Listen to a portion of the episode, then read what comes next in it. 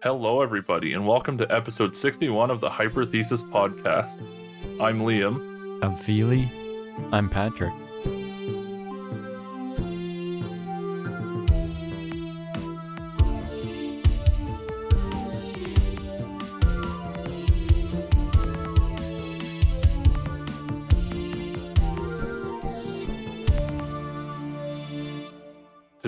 Joined by a very special special guest, um, Alex Kayssi, who's currently a PhD student at McMaster University. Uh, a little quick introduction to Alex. Um, he completed his Bachelor of Science at McMaster University, where he conducted undergraduate research in solid state materials physics. Um, and additionally, he completed his he completed his undergraduate thesis on the stability of black hole metrics.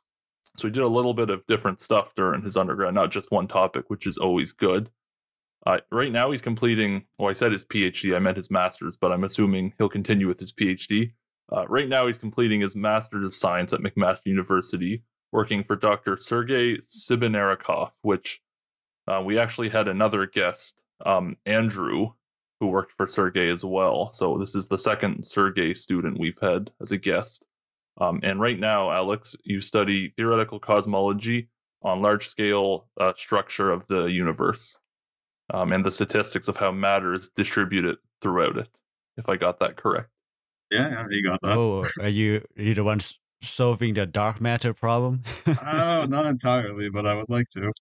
Well, thank you very much for joining us. Um, yeah. Before we ask you about your life and work and dream, hopes and dreams and all that, um, I have an intro topic, which is mostly just a correction, actually. So in episode 59, um, I, I, I said a lot of things that I wasn't 100% sure about, and I, I said I wasn't 100% sure about them, but I, I came back and I wanted to kind of talk about it a bit more and be a bit more concrete. So I commented on how um, the age of the universe, according to our current theory, is around 14 billion years old. And I talked about how you can calculate that for a particular special reference frame. Uh, and I think I used the language, I called that reference frame an absolute reference frame. Um, but there is no um, general relativity tells you that uh, there is no such thing as an absolute reference frame. Everything's relative, right?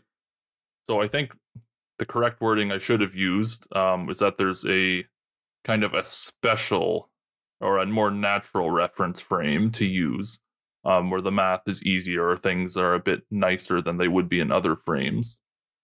Oh, so relativity tells us that there's nothing wrong with having special reference frames, um, as long as the laws of physics aren't different in them. So the special reference frame, where I think, I mean, Alex, you might know more about this than I do, but I think when they calculate the age of the universe, well, you, you can actually determine it experimentally by looking at the cosmic microwave background. Um, but also, the cosmic microwave background from our, our point of view is anisotropic. So, depending where you look, it looks different. Whereas there's this particular natural reference frame of the universe where the cosmic microwave background, if you are in that particular reference frame, it is completely isotropic. So, no matter where you look, the cosmic microwave background looks the same. So I think when you calculate the age of the universe to be like 14 billion years old, you can do it from that reference frame. Maybe. Uh, well, I know there's, I know there's actually like more of a, I think, theoretical way of being able to calculate the age of the universe because in reality, we know that for the majority of space-time seems to be like homogeneous and isotropic on large enough scales. And so if you sort of try and write down the equations of Einstein's field equations for something that's homogeneous and isotropic, you get like a equation, like an equations of motion kind of for the universe, and those are called like the Friedmann equations. And from that, you're actually able to sort of, you know, do uh, you know, do some math and do some integrals, and eventually find out that you can actually calculate the age of the universe through sort of these calculations for like if the universe, because the universe is kind of expanding, so you can kind of say, given plugging in all the values and parameters that we measure for the universe today, uh, what should the age of the universe have been when you do all that math?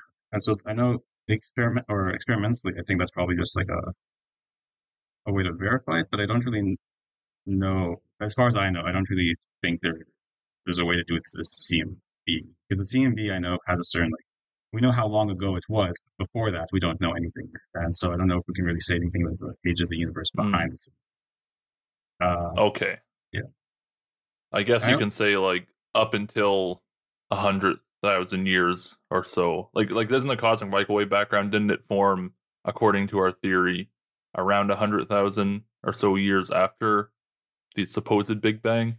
About yeah, but everything before that is like we we don't really know anything because the C at least not through uh, experiments because the CMB's got blocking that. Because the entire thing about the CMB is that everything before that was too opaque for any sort of like light to be transmitted through. Because like the entire like when the Big Bang was first happened, everything was so hot that light was scattering off everywhere. It wasn't it would uh we didn't really have a chance for light to easily move through and just to kind of have like a transparent looking universe. And the CMB is sort of like that last surface that we kind of see right when the universe is sort of becoming transparent. And so, but everything before that, at least experimentally or uh, or observationally, we can't really say much about aside from maybe theor- uh, theoretical experiments or sorry through uh, theoretical.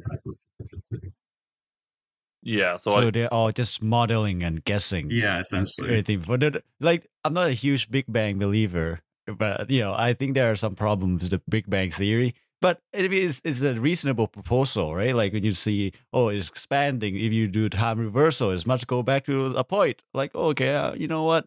There's some sense to it. yeah, well, actually, it's it's funny you say that because it's not really the Big Bang. I think that's um, disputed, uh, but really more of like the the inflation immediately after the Big Bang that's inflated. Because you can sort of, uh, you can sort of argue that uh, because like we, we know that like the CMB was actually sort of like the the final smoking gun evidence that we had for the Big Bang existing because it was a hot, dense universe, exactly what we would have predicted if we had a Big Bang. But if you actually sort of like look more on the inflationary sides, you can find that you have some weird scenarios, or it can lead to some weird scenarios, such as something called bounce cosmology, where there was a, a previous universe before, for some reason it went through some phase of uh, shrinking and eventually reached like a small minimum point until eventually burst out again, uh, and sort of like re- the universe was sort of rebirthed like that. So I guess in that sense, you can kind of say the Big Bang doesn't exist, but uh, Or I'd say- kind of like a supernova, right? Stars die and like they collapse into one and then just explode, kind of type, but- but in Yeah. the universe instead. Yeah, I think I think definitely yeah, exactly. I think like in that sense, like a lot of people agree that the universe was very small at one point, but whether it was like a singularity, like uh, like you said, or if it was actually some like something big that shrunk to its minimum size and then bounced up again, then that's up to up for debate still. I think. I I'm would say uh, least, yeah. I'm a firm non-believer in singularities. so whenever you have a singularity, it means your theory is wrong or it's missing something. At least Mhm. as far as I'm concerned. But maybe there is a true singularity. Who knows? But I, I doubt it. I uh I know that was a, a a common I guess debate maybe two decades ago, a decade ago, where um will the universe end in a big crunch? And now we kind of accepted kind of the heat death of the universe where it will just kind of keep expanding and go on forever. But I still kind of like the idea of a big crunch as one being maybe the end of the universe someday and also the start of the universe because if you have this big crunch, all this energy's maybe not necessarily going into a singularity uh, to not upset Liam, but instead uh, going into this something and then re-expanding again. So I mean, big crunch fans, let's hear it. Well, I think uh, one of when I think about it too, when if the heat death universe happened, right? It is so everything's kind of flattened out, you know, spread out that you wouldn't be able to tell if it's crunch or if it's flattened out. If it's so so nothing, right? Like, how could you tell it's not a point? Any anyway, so yeah, so I think what I was talking about episode 59 relating to what Alex said is you take these diff- you take these equations from general relativity um and you can calculate what the age of the universe should be and I think they do it in these special co-moving coordinates or these special coordinates where from that frame of reference everything looks isotropic um so that that's kind of what I was talking about in episode 59.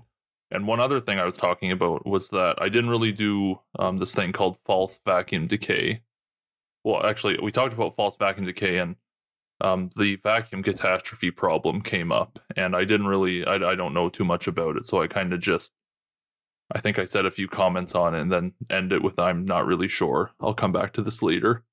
Um, so I just wanted to comment on that and do it a bit more justice. So there's this problem called the vacuum catastrophe problem or the cosmological constant problem, um, which is this huge disagreement between the observed values of the vacuum energy density of our universe, um, otherwise known as the cosmological constant.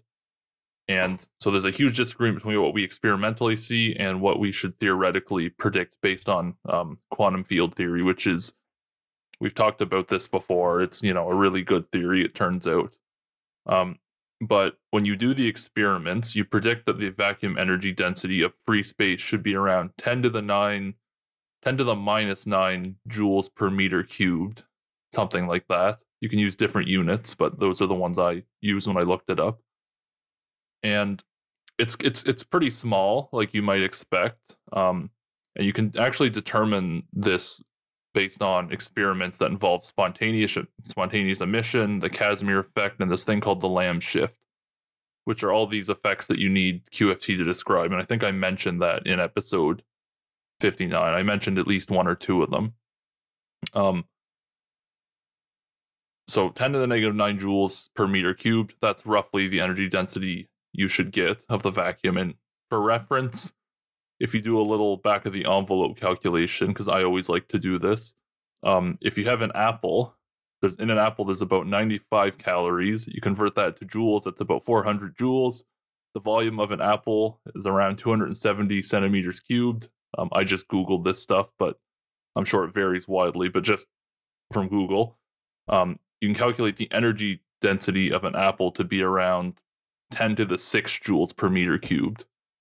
That's about 10 to the 15 times bigger than the energy density of the vacuum that we experimentally see.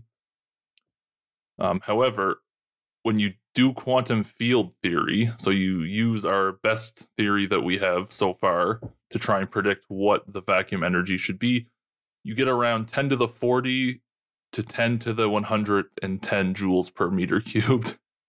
So you get about 50 to 120 orders of magnitude greater than what you experimentally see.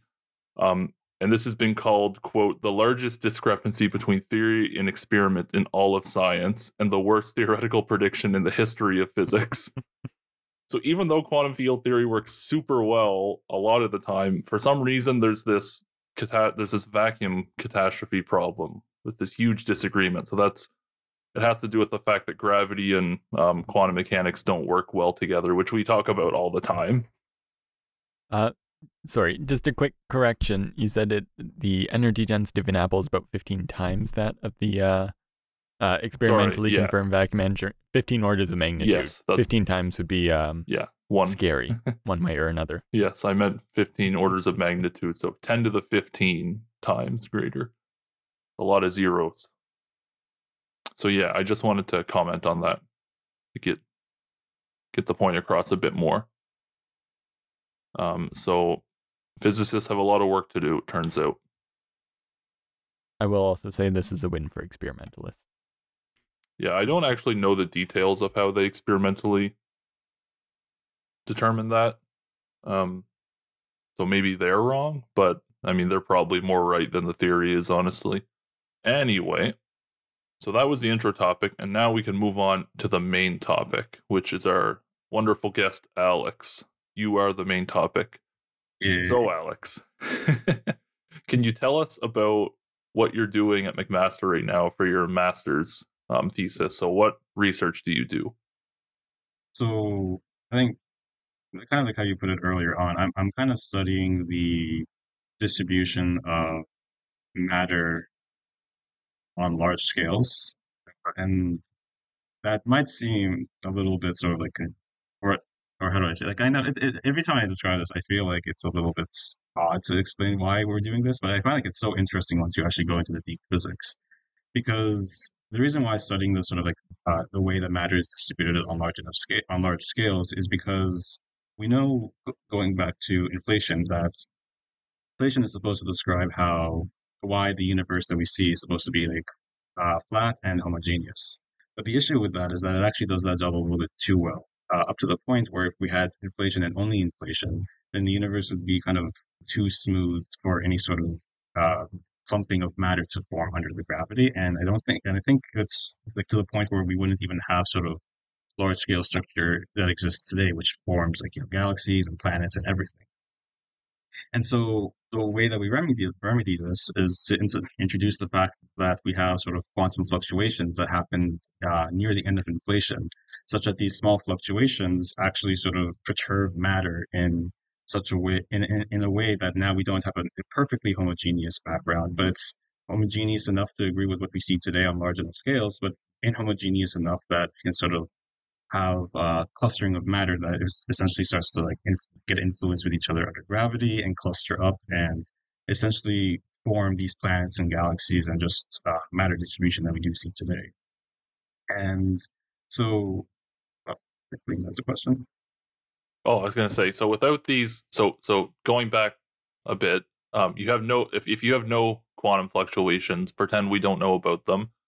If you do all this general relativity stuff, um, you find that the universe should be isotropic. So it should be the every the ener- the density should be constant. But you say that you you mean like on large scales, right? So if you zoom out really far, um, the density is roughly constant but you know like a galaxy like i guess the universe isn't constant um it's not a constant density but can you not describe that with gr and you have to kind of put these quantum fluctuations in to deal with it or is that how's that work? It sounds like you have we have this clustering right? Like uh, well if we model everything as smooth there wouldn't be clustering which forms stars and um, galaxies. So there must be something in the mass distribution that contributes to this the why stars are formed in um in addition to this smooth universe. Yeah, exactly. Because because uh we we can't have it that the universe is too smooth to the point that matter hasn't had enough time to sort of uh, gravitate or self gravitate and sort of form these like large structures or yeah form these structures that we see, including galaxies and everything. So because so we kind of need to include these quantum fluctuations because these, uh, first of all, they're sort of like well accepted that there should be quantum fluctuations, the uncertainty principle and everything. Uh, but at the same time, these are these also seem to be exactly big enough that they sort of give us enough of a like, uh, more or less matter in certain places that they can start to self gravitate and form these sort of like structures over like large, like these galactic filaments you might see in these like pictures of like a large scale structure, or if you even look small enough, uh, like these galaxies and planets that we see. So how, how does this work? Do you work with let's say like a master equation, try to dynamically evolve that, or is this more like a simulation that that you run, like numerical simulations? So the way traditionally it's been done is you sort of assume that you know once once you have your assuming you have your perturbations already there, you kind of want to study how these perturbations evolve over time. And then the way that you can even just like formulate, like the way that you can even mathematically generate these perturbations are just sort of like taking your equations for inflation and sort of adding a small uh, perturbation term in them. And then all of a sudden you can do your you know, regular physics and figure out what the equations of motions for these perturbations are. Um, and so that's kind of how we have an idea like what the general for, or how we, that's how we kind of get an idea for like how these perturbations kind of behave early in the universe. But afterwards, we want, we want to study more how they evolve throughout the entire evolution of the universe, like after inflation ends and we go through our standards uh, expansion of the universe, then we uh, we kind of have this traditional approach of treating everything as a like as a fluid, more or less. And so you can kind of apply, especially if you look on scales that are like you know, like within the observable universe, then Newton and because because matter sort of behaves very slowly compared to like you know your relativistic stuff. Uh, you can kind of apply regular Newtonian uh, gravity and regular fluid dynamics to your uh, perturbations, and now kind of study like the motion of the motion of matter as it clumps as just a fluid which is coupled to gravity and is influenced by the movement of gravity. Well, can you clarify what you mean by inflation equation? Like, like what do you mean by that? Like, what do they describe? Like, is this like is it describe a ball? Like, like I'm just trying to understand what is inflation equation. Uh, sorry, sorry. Yeah, I should have probably explained that a bit more. Uh, because we know that inflation typically kind of we can describe it as a rapid expansion in space. Oh, space, yeah, in space. And so if you want to try and formulate that better using quantum mechanics, then you, you just do your regular quantum field theory and throw throw a scalar field at it and treat all and treat sort of like the mechanism of inflation as a scalar field. And what you actually find is there's is um, in order for a, like a quantum field to sort of drive inflation, like sort of give it the energy that it needs to really expand really quickly, uh, is that it, kind of needs to follow something called like the slow roll parameter, where you end up having like a very very flat uh, top for your for the potential, and so the the quantum field sort of like has a lot of potential energy but doesn't move a lot. But then as the as the as the quantum field, which is called the inflaton, by the way, sort of like uh, gains more and more kinetic energy, that actually kind of uh, ends up sort of mathematically being a like a slowing down of the inflation. So while you so it described the boundary, uh, the boundary of the universe. Is it like the evolution of the boundary of the universe, or the what's inside? Or it just it's just the like it, it sort of provides like the energy that you need for this rap for this uh, acceleration because like i think in order for inflation to happen you kind of need this rapid outward ex- acceleration uh, happening and so th- in order for that to get the energy you kind of have this quantum field which is sourcing this energy which is sort of like putting energy into the universe for it to accelerate outwards and so while this uh, while it ha- while you have a lot of energy in the in the scalar field or this quantum field uh, it, it, the the universe is accelerating a lot. But then the second that this field sort of loses all its energy, that sort of like comes down to the universe slowing down. And that's kind of where you go back to your regular Big Bang cosmology from that we kind of accepted before. So I, I remember we took this QFT in curved space time class with Sergey at Perimeter. Um, and although he he talked about inflation for the last couple weeks, I did not pay as much attention as I should have because I was doing it over Zoom. I think at that time, for some reason. But basically, we we don't have a theory of quantum gravity, or else we would just do that. So you have to be careful. And I, I remember you always do this minimal coupling, is what they call it. So you take um you take your quantum field theory, which is it's it's like you take quantum mechanics, but now with you can now have changing numbers of particles due to the fact that oh my god, my cat. Oh, sorry, my cat jumped on my computer setup. um, so so you take these quantum fields and you minimally couple them to classical gravity, which is just a fancy way of saying you're trying to calculate how curved space-time influences the quantum fields. And I think for like standard inflation, you're doing the same thing, right? You're saying general relativity gives you these specific equations that describe inflation, so the Big Bang, um, and what happens when you try and you take the vacuum of space at one instant, very early in the Big Bang, and say these these this quantum fields, these vacuum modes or whatever, um, when they're coupled to this curved space time to these Einstein equations, how do they change as time goes on? And how do these little vacuum fluctuations in them influence the matter as it as space time expands maybe. I i i kind of know what i want to say but i'm having a hard time wording it. Yeah yeah i it's almost almost trying to remember exactly how the course how how the course was or how they phrased it in the course. But yeah it's it's kind of like that same idea where we had these quantum fields that are coupled to gravity, uh, and then you have your whole like action or Lagrangian. Uh, but and but then that's that's actually kind of like a good starting point to what I was talking about before, because if you have these quantum fields, then adding these small uh, perturbations to these scalar fields is the same as is the same quantum fluctuations that we're studying that, that we're studying in this case.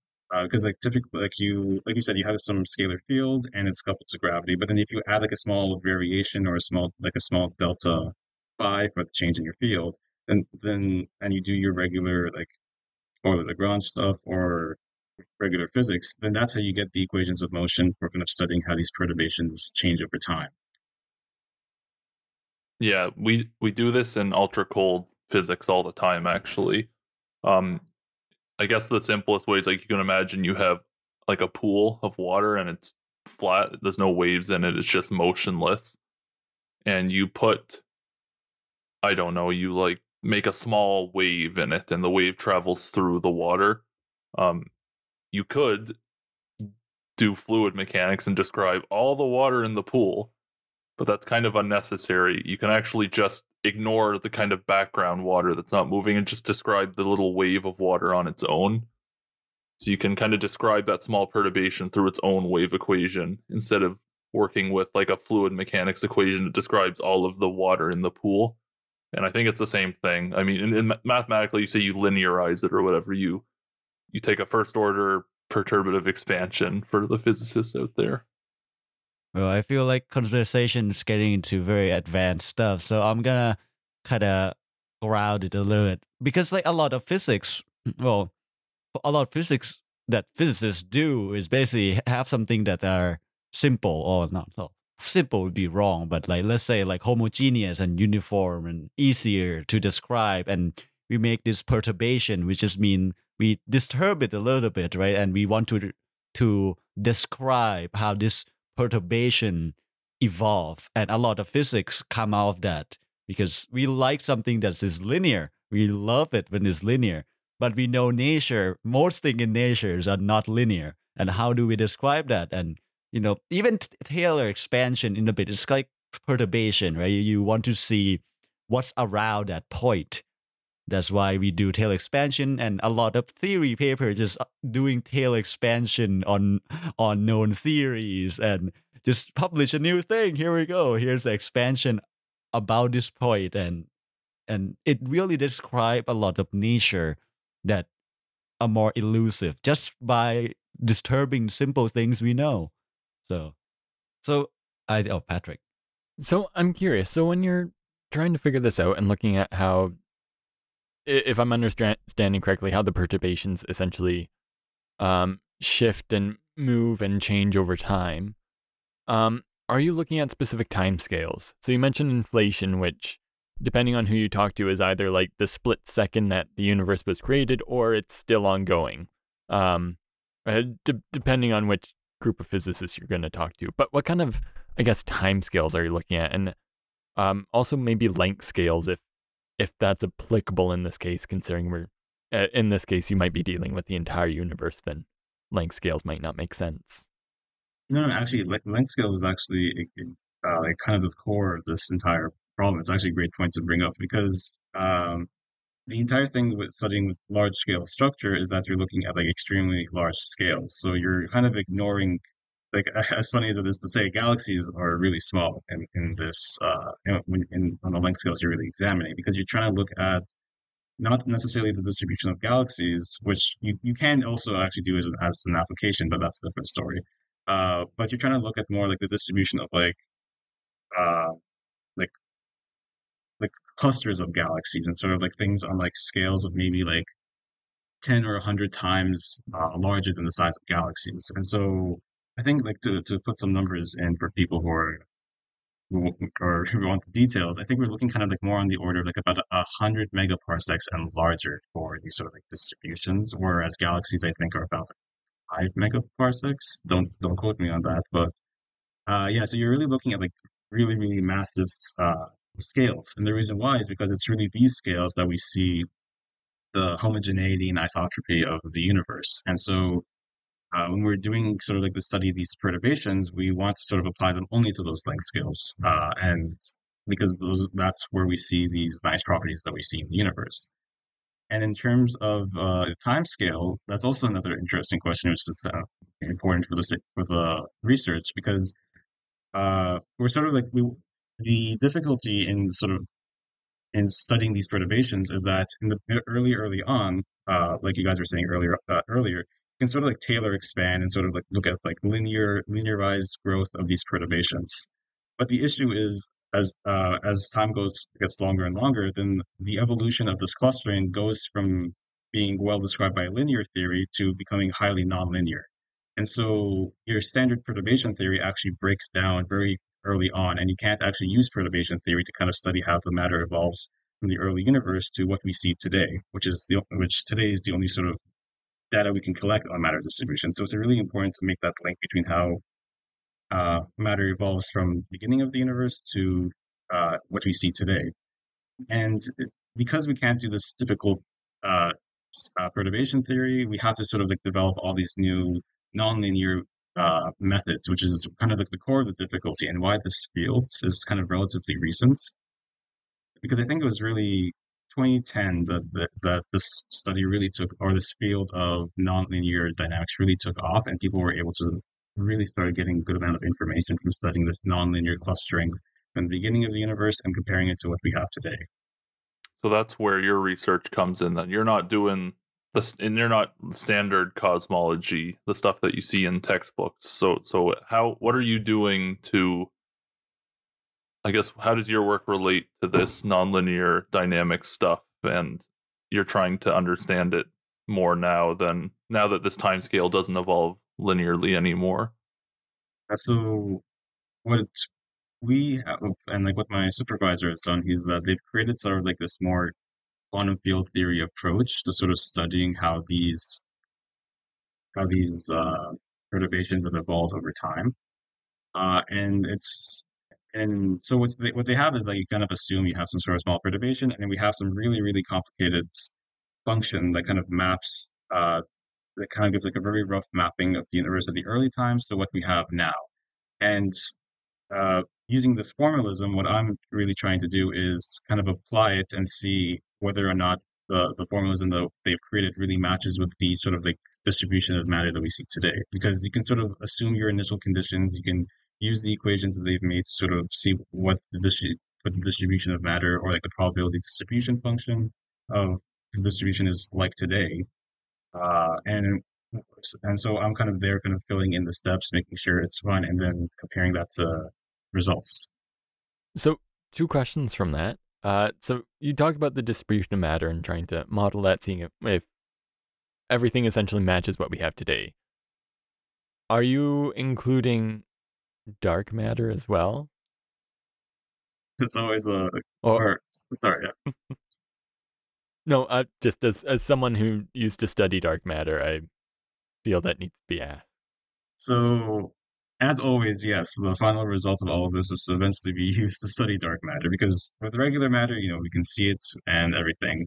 Uh, but the end goal is kind of like the uh, when once we have like sort of like a, uh, an understanding of how matter is matter is distributed, uh, then the next step is sort of to apply that to galaxies because with galaxies they're they kind of like act as bias sources because wherever you see a galaxy, you see a large collection of matter. Uh, and so you can sort of have this sort of like non-trivial re- relationship that relates the distribution of matter to the distribution of galaxies. And so once you once we figure out how whether the formalism works for matter distribution, we want to do that and apply it to galaxies. But then you can take it a step further because you know that while like or, while matter a lot of or while galaxies sort of have a lot of matter and sort of act as like a bias towards that, dark matter uh, actually acts as sources for like for uh, gravity for galaxies to form around. And so then we can kind of repeat the same steps that we did for galaxies for matter to the galaxies and do that for galaxies to dark matter now, which kind of gives us a better understanding, or we hope, uh, of like properties of dark matter, how it's distributed, and maybe even like the statistics during the uh, early universe. I think I've said this before in this podcast. I'll have I, I I've definitely told Liam this before, but you know, I have to look around when I when I say this because I'm at Queens and surrounded by SNO+ people. But I'm one of those dark matter non-believer. But you don't believe in anything. Me, well, I believe in the one electron theory. Oh well, not no! Really. But, oh no! no, no. But well, I mean, I think there well, okay, I just don't like the. I I would love to be wrong about dark matter that people actually found it, but I think they're not gonna. one of the main reason is that you know there is kind of hidden variable kind of type of solution again. Like, oh, of course, there must be something that we don't see that deal deal with this, rather than try to um amend uh, general relativity, which is going to be a difficult thing to do. That to just account for those phenomena, phenomena, which I think that could be right they could find dark matter but i think it's just um it's a more beautiful description without it of of the universe in my opinion well, i think they found like they they found dark matter in some sense because there's no they found the the phenomena that couldn't ex- be explained right the, the the how fast um, the edge of galaxies move is faster than predicted, or there, or there might be some mass that we don't see. That I think that's one of the strongest evidence of dark yeah, matter. you can see like invis you can indirectly see invisible mass through telescopes and lensing and the fact that you know there should be gravity where there's stuff where where there isn't matter so yeah it's we kind of know it's real but we don't really know what it is i guess Okay, there is more evidence than just the rotation of galaxies for dark matter, such as from the cosmic microwave background. Uh, there's a whole bunch of stuff, a whole bunch of calculations that have been done where it shows, oh, this is where the matter is, and then there's this whole other thing that's dark matter, just from the cosmic microwave background. And also there's gravitational lensing from places where there's obviously no uh, electromagnetically interacting matter there. So there's a lot of evidence for dark matter, whether it exists in the form of like a WIMP or uh, an axion or whatever, is questionable and might be part of the reason why I don't do that research anymore. But I, dark matter, I, I would say with like a very good confidence does exist in some form, just maybe not in the form that people think it is. yeah we don't know what the form is we just know it's there and also james webb telescope may may have um there's a nice pbs space-time video on this about there might be we might have seen uh these so-called dark stars which is something i've talked about before where the stars that form due to dark matter but I, i'll talk about that another time. But but the gist of it is yeah we don't i guess you're right feely we don't really know what dark matter is but we we we're pretty confident it's a thing. Yeah, I also do want to add, like, there is even like a because I, I kind of used to be in the boat where like I don't really know about dark matter and everything, but it, the more and more I look into this, the more I'm like, yeah, no, it's, it's definitely there now. Especially because if you have if you look at things like, uh, for example, I think it's called the bullet cluster, where it was, it was kind of like the idea like we had two cl- two galaxy clusters that's kind of like collided with each other, and what, what would you what would you expect if you had sort of like uh, regular gravity there and not dark gravity, dark matter, is that the the distribution of matter should have like sort of like grouped up in the center. But instead, you found that they kind of like kept moving away from each other, and they couldn't have followed this like heavy, heavy uh, amount of matter that we see in the middle of them that we can't actually see, but we can kind of measure that it's there through lensing. And so a majority of the matter seems to kind of just like, or the majority of the planets kind of seem to pass through each other. And they kind of didn't follow what we would have expected them to follow if it was just regular gravity kind of acting there. Oh, that's why it's like it might be general relativity has some problem that need to figure out uh, that maybe there's some stellar phenomena we are not aware of, and I just like to be uh, skeptics on dark matter. It'd be nice if they found it, but you know, we'll see. Well, I don't think general relativity disagrees with dark matter because dark matter is just matter that you can't see. So it obeys all of the general relativity stuff, right? Well, yeah, yeah, but it's a solution proposed to that rather than try to. Well, I mean, there are a lot of people try to amend uh, re- with um, futile effort so far. so, well, maybe maybe in the future the description be different. Yeah. Anyway, uh, aside from dark matter and uh, opening up that can of worms again, sorry about that. For the work that you're doing, um, I did mention the cosmic microwave background, and we discussed it in the intro topic. So, for your initial initial conditions to essentially grow and see how it compares to the universe as it stands today, are you using initial conditions, say derived from like anisotropies in the CMB, or are you just kind of randomly making these perturbations and seeing how they play out?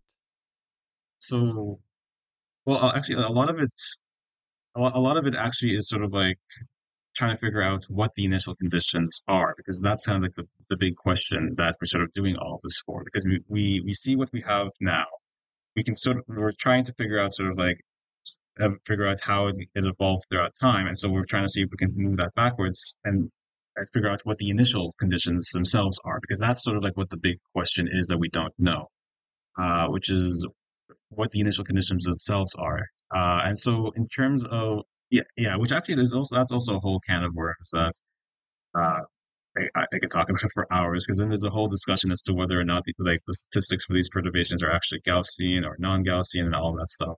But yeah, it, it's it's not like we're it's not like we are kind of making an initial guess on what the on what the initial conditions are. We're sort of trying to work backwards to figure out what the initial conditions themselves are. So I think this is a good time to pivot into your life a little bit because uh, when I see someone who are in very mathematically rigorous field, it's always interesting to see how you got into it. So since you're doing your masters now, all right, what really got you into, let's say, in undergrad? Like, what got, got you into this type of cosmology or this kind of type of investigation rather than, let's say, you know, like optics or the type of physics or even chemistry? You know, what what got you interested in these kind of stuff? Yeah, I, I guess so what to add on to Feely's question, like during your undergrad, you did two different types of research. Actually, you started working in a lab, and then you ended up working on um, relativity. So, I think what what Feely said, I, I'm asking the same question, but also, how does your how did your undergraduate research tie into that?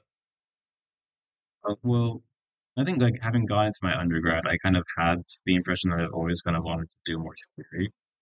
But I thought, hey, I might as well just really try experimental for a little bit and see whether or not it's like, you know, a hidden calling for me or not. But I think I very quickly found out it's I did not like experimental. Sorry. Um, and so after having that, I was sort of like, you know, more confident about like, yeah, I'm, I'm probably just gonna end up going to theoretical stuff. And that's where I ended up finding my supervisor for my undergraduate thesis, where I kind of worked with a little bit more like GR stuff. And that's that I, I found myself enjoying a lot more and sort of boosted my confidence and wanting to kind of like do research in sort of like more theoretical stuff. As to why cosmology specifically, uh, I found that cosmology was always kind of like the really cool but weird field in the sense that not only do you kind of just need to know about one thing, but you kind of need to know a little bit about everything for it, because the universe just kind of started off at a very at a very small size, assuming we believe in you know, Big Bang and everything. Uh, but so because it was very small, quantum effects had to uh, play a role there, and then it grew very very big, and now we have GR sort of playing a bigger role in sort of like the later history of the universe, and so cosmology is kind of like one of these weird uh, things that are fields where you kind of need a little bit about from every kind of field. Like you need to know a little bit about quantum and QFT. You need to know a little bit about GR and uh, and GR and gravity and particle physics as well, because like to kind of like because of the particle physics as well is very important in the early part of the universe. Uh, being able to like, kind of describe what inflation might be and everything. So yeah, it seems like it's a little bit of a little bit of everything, and that's what I kind of liked about it.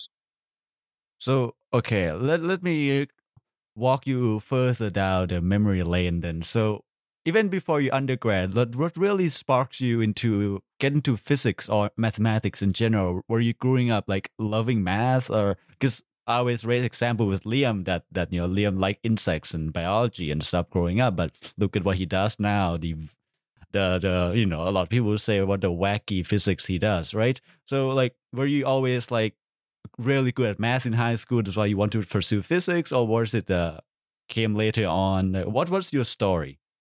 I, I feel like I really liked math and physics like fairly early on. Well, like fairly early, I mean like probably like around the age of fourteen or fifteen or something. Because I know like I, I used to watch a lot of like more TV than I probably should have as a kid. But uh, every time I would get bored from like flipping to like all these old cartoons, I stumbled across like you know this like, the Discovery Channel, the Science Channel, or something. And that kind of caught my attention, and I started watching a little bit more until I kind of realized like, hey, this stuff's pretty cool. Uh, I kind of realized I kind of to like maybe learn a little bit more about it. And then when I had the chance to actually do that, and, you know, in school, I found that I did end up liking it and wanted and like try to work really hard in like those fields because those are the ones I found most interesting and kind of wanted to do the best ads. And then with math specifically, it's a little math was a little interesting as well because I I never saw math really like one of those tedious uh, things to do, but I always found it like every sort of exercise is like a little game kind of play. Like for example, algebra, it's sort of like you know it's just a little puzzle trying to figure out what the value for X is. And so maybe having that kind of mindset kind of pushed me more towards wanting to like either like focus more on it or like ended up changing my mindset and really viewing it as like a quote unquote fun thing to do. Well, I, I get it though, because I used to help out with like math camps and stuff. So the the problem sets are the the problem we used to um to give kids or even give given to us are, are like fun little puzzles, right? Because they are beautiful. Sometimes like you know, they're a bunch of circle you find this this weird area, but you know, there's a bunch of tricks you learn. So it's, to me, it's really similar to solving pu- like physical puzzles that that show, but it's just abstract. And it, to me, it, there's much more degree of control you can have because it's just in your mind. You you can come up with wacky idea how to solve it, which I think foster creativity, which is really important in research, especially in theoretical research, right? Uh, I imagine when you do like solving your um, equations and stuff, it's, it's not as straightforward sometimes. Sometimes you have to come up with um, strange ideas. Maybe I would do this method on here. Maybe I use this method in another field. And um, what was that like in your re- own research? Is it more like very standardized way to solve it, and then um, you know maybe numerically solve it, or is very um what's called imaginative based idea where you have to, well, you know, try to throw many tools at it and try to figure out how to solve this very complicated thing. Yeah, so I feel like oh, maybe I'm maybe I don't have the right mindset for this, but I feel like at this point there's already been like so many different tools and uh, like really interesting approaches to do a lot of things that I kind of haven't. I feel like I haven't had the chance to really be too original when it comes to that because there's been so many other you know formalisms or things that exist.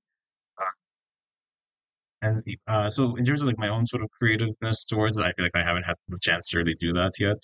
Um, but but yeah, but, it, but in that sense, it's like yeah, like I, I do find that like there's always like yeah, a little bit of a toolkit that I have when it tries to sort of figure out this problem. Or like if the first thing doesn't work, I throw it out and try something else, and I kind of go through that process until hopefully something works. Well, actually, I was when I was listening to this writing workshop. There's very good quote that um really helped me was that we are not here to do original work. We are here to do valuable work. And I think that's really important, right? Because all these tools that over a hundred years have been developed extensively, and why are we trying to be original? You know, we can use it to solve the problem more effectively. So I think that's an important thing to note. So in interest of time a little bit, so I'm gonna move on instead of your past, look forward to the, the future. So Liam mentioned a little bit about the hopes and dreams. This is one thing that we always ask our guest. So what am I gonna ask? This is a very loaded question, right? So in the future, what are your hopes and dreams? So what I mean by that is not like, oh, I want to be an engineer in 10 years. Like who you see yourself? You see yourself doing cosmology as a, a cosmological physicist or you just um don't um are not sure yet like what do you see yourself do you see yourself doing a, a lot more math in the future as your dream to um you know sit down solving complicated equations and math or what type of life um, do you see for yourself and I, you know, I think you, you, you actually said it. I would kind of, I would like to really see myself sort of continuing uh, with research in academia, especially within uh, cosmology, because cosmology, it's like every once in a while, there's like there's this new development that's been happening. And so there's been there's a lot of still open-ended questions that I can kind of really see myself like really wanting to try and do, and also working on in the future. Um, and so yeah, I, I, I kind of see myself just like hopefully staying in and like sort of continuing down this line of like working on cosmology and sort of still doing this math, still doing some of the coding if I need to. Hopefully, maybe you know, teaching as well if I have to. Uh, yeah, like maybe just being a, like, a professor at a university. So you're finishing your master's this mm-hmm. year. Well, I guess this school year, right? Yeah. Yeah. Yeah, so next year at some point, and I, I don't know. Are you planning to continue through with the with Sergey with your PhD, or are you thinking of looking around, or are you just not sure yet? Oh no, I, I we actually recently talked about it, and like yeah, I think we both agree that it'd be good for me to stay and sort of continue the type of research that I'm doing with him, which is great as well because he's kind of like also like one of the big leading uh, researchers in in this type of field that I want to do. So yeah, Sergey's a big name. Everyone knows him. Even people I've met at conferences who shouldn't know him knew him. That's scary.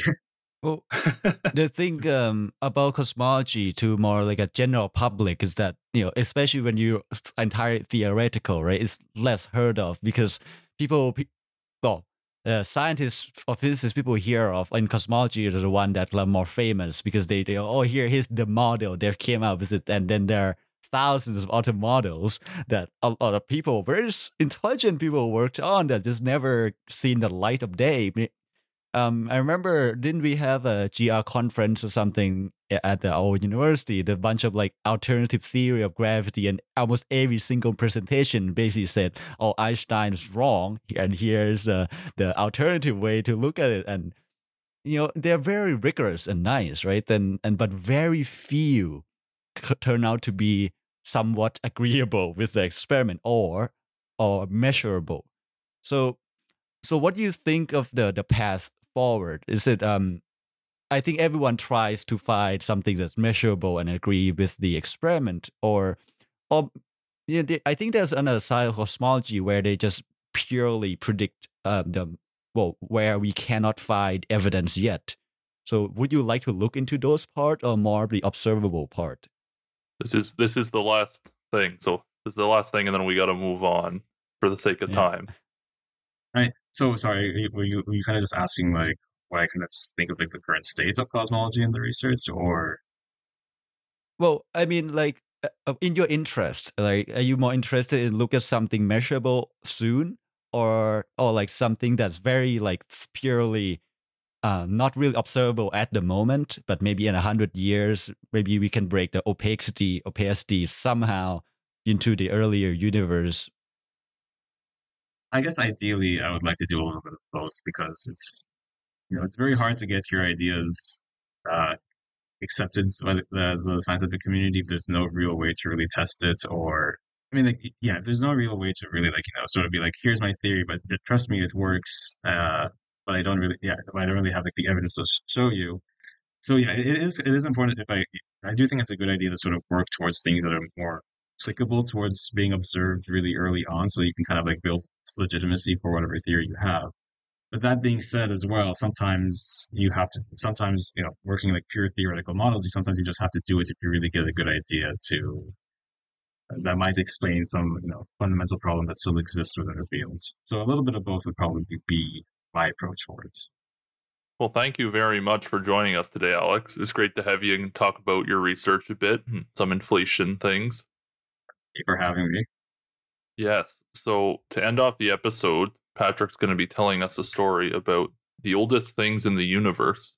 But before he does that, he's going to tell you how to reach us and he's going to ask you, Alex, how people can reach you if you would like them to. Oh, yeah. I guess if people want to reach me, there is my McMaster email, a university email, which I think you should be able to just find if you Google like McMaster physics graduate students and then there's a whole list I think that they they have with all their email addresses. So if you Google like McMaster physics graduate students and click on like the first link, there's probably going to be my name there as well as like my email address for anyone to reach me. Yeah, we can post it in our description too if you want, or if you don't yeah. want, that's fine. Um, that's fine with me. And uh, if you if you also want to reach out to us, we can pass your questions on along to Alex as well. Uh, you can reach us through email. We are hyperthesispodcast at gmail.com. You can ask us questions and questions for our guest, uh, along with have comments, have suggestions for topics, or if you would like to be a guest on the show as well. We've had a lot of guests this season already and a lot more planned. So if you would also like to be a guest, we are more than happy to have you if you are an expert in your area. We also have an Instagram. You can follow us at the Hyperthesis where we post updates when we're posting episodes, along with updates during our breaks, uh, and other fun things to be interactive with the audience. You can also send us a DM. Uh, we check that as often as we check our email, if not more. So go ahead and send us a DM if you have episode suggestions or you would like to be a guest as well. We are also on YouTube. You can check up to the end of season four currently on YouTube. Uh, and they are very nice visuals and if you spot the differences between the different seasons, then you will win the knowledge that you are a good fan of the show and watched all the YouTube videos. But regardless of how you find us or how you listen to us, whether it's on Google Podcast, Apple Podcast, Audible, or through Spotify, which we're based out of, feel free to give us a like, a comment, a subscribe, give us a rating, share share your thoughts about the podcast. We are more than happy to hear and take feedback in about it. And again, if you have questions for Alex, you can either contact us or you can send him an email, which will be in the description for the episode. So, moving on to the story, as Liam alluded to, we are going to be looking at some old things. And I was going to put a joke here, but there didn't seem like a good place to do this. So, I'll start with saying that way back in episode 9, so long ago in terms of uh, episodes, we did, a, we did a story on observing the universe, ending it with a brief discussion about the James Webb Space Telescope that at that time had just launched and was starting to collect data. We also featured a couple episodes later Parisa Nazari talking about measuring things like space dust using such sensors as the James Webb Space Telescope, which, again, very exciting that we have it now. Now, more recently, we discussed observations made by the James Webb Space Telescope of galaxies that were just too old to exist in our current model of the universe and its age. And this sparked the question what is the oldest object in the universe? And it's really nice that in our intro topic, we were kind of discussing how we can determine the age of the universe and talking about that throughout the main topic as well, and dealing with variables like that. But before going to the furthest extents of the observable universe, we'll start with this question by looking at Earth and what the oldest things are that we can find on Earth. Now, the average human life expectancy in Canada is just under 82 years old. However, the oldest person that's actually officially recorded was Jeanne Calment, who was 40 years older than the Canadian average, and she lived to 122 years and hmm. 164 days old. Now, for reference, the oldest Canadian was over 117 years old, but still five years off of the record. However, for animals, humans are relatively short lived, especially compared to some even vertebrates out there. We, we see tortoises as synonymous with age, such as Adwaita, the Al- Aldabra giant tortoise, who lived to the age of 255 years old. And we know that Greenland sharks can live up to at least 500 years. So that means there are Greenland sharks around today just swimming in the ocean that were that could have been around shortly after the Europeans came over to uh, the Americas. Now, glass sponges, sponges are also a type of animal. They have been found to be more than 10,000 years old. That's impressively old, and compared to the oldest tree in the world, which is known as Methuselah, which is a bristlecone pine, that's more than doubles it, its age because it's just under 5,000 years old. Now, moving from living to the inanimate, let's talk about rocks. Rocks undergo changes over millions of years, and this means that a lot of the rocks that we have today haven't really been around for too, too long, especially if you look at rocks that are recently formed in the crust, such as the Mid Atlantic Ridge, those are quite new rocks. But we do have very, very old rocks too. And some of the rocks that we have found are over billions of years old. Uh, and we are able to use various dating techniques, especially uranium lead dating, uh, that's able to determine the age of these oldest rocks. Now, the oldest rock that we've ever found is actually in Canada, up in the Northwest Territories in the Acasta Gneiss, is a regional, region of rock that is estimated to be about 4.3 billion years old. That's quite the jump from the bristle or from these sponges which are 10,000 years old to these rocks on Earth that are 4.3 billion years old. Now, the oldest terrestrial material, um, don't ask me about the def- definition, I'm not a rock guy, but the oldest terrestrial material we have found so far is a zircon mineral that is about 4.4 billion years old. So, about 100 million years older than the oldest rock that we found. Now, of course, there are uncertainties with these numbers, but these are approximately how old they are. And this 4.4 billion year old piece of zircon was found in the Jack Hills of Western Australia, which is actually a place that's well known for having old rock formations. Now, turning our attention away from the Earth and into the night sky, we see the Moon, which is estimated to be about 4.53 billion years old. And common theory now suggests that it was formed when Earth collided with a Mars sized planet called Theia. And this ejected a bunch of mass, which then formed the Moon. Now, the Sun formed around this same time, just a few tens of millions of years earlier, allegedly, uh, around 4.56 billion years ago, along with most objects in the solar system. Now, there have been older objects discovered in the solar system because all of it came from something, such as meteorites that have crash landed onto the Earth. The oldest meteorite that was discovered on Earth so far has been about 7 billion years old. That's older than the solar system as we know it. Now, to see items even older than 7 billion years old, we have to look outside our solar system and past essentially what's kind of close to us, looking past exoplanets and the Oort cloud and all of that, and look at stars.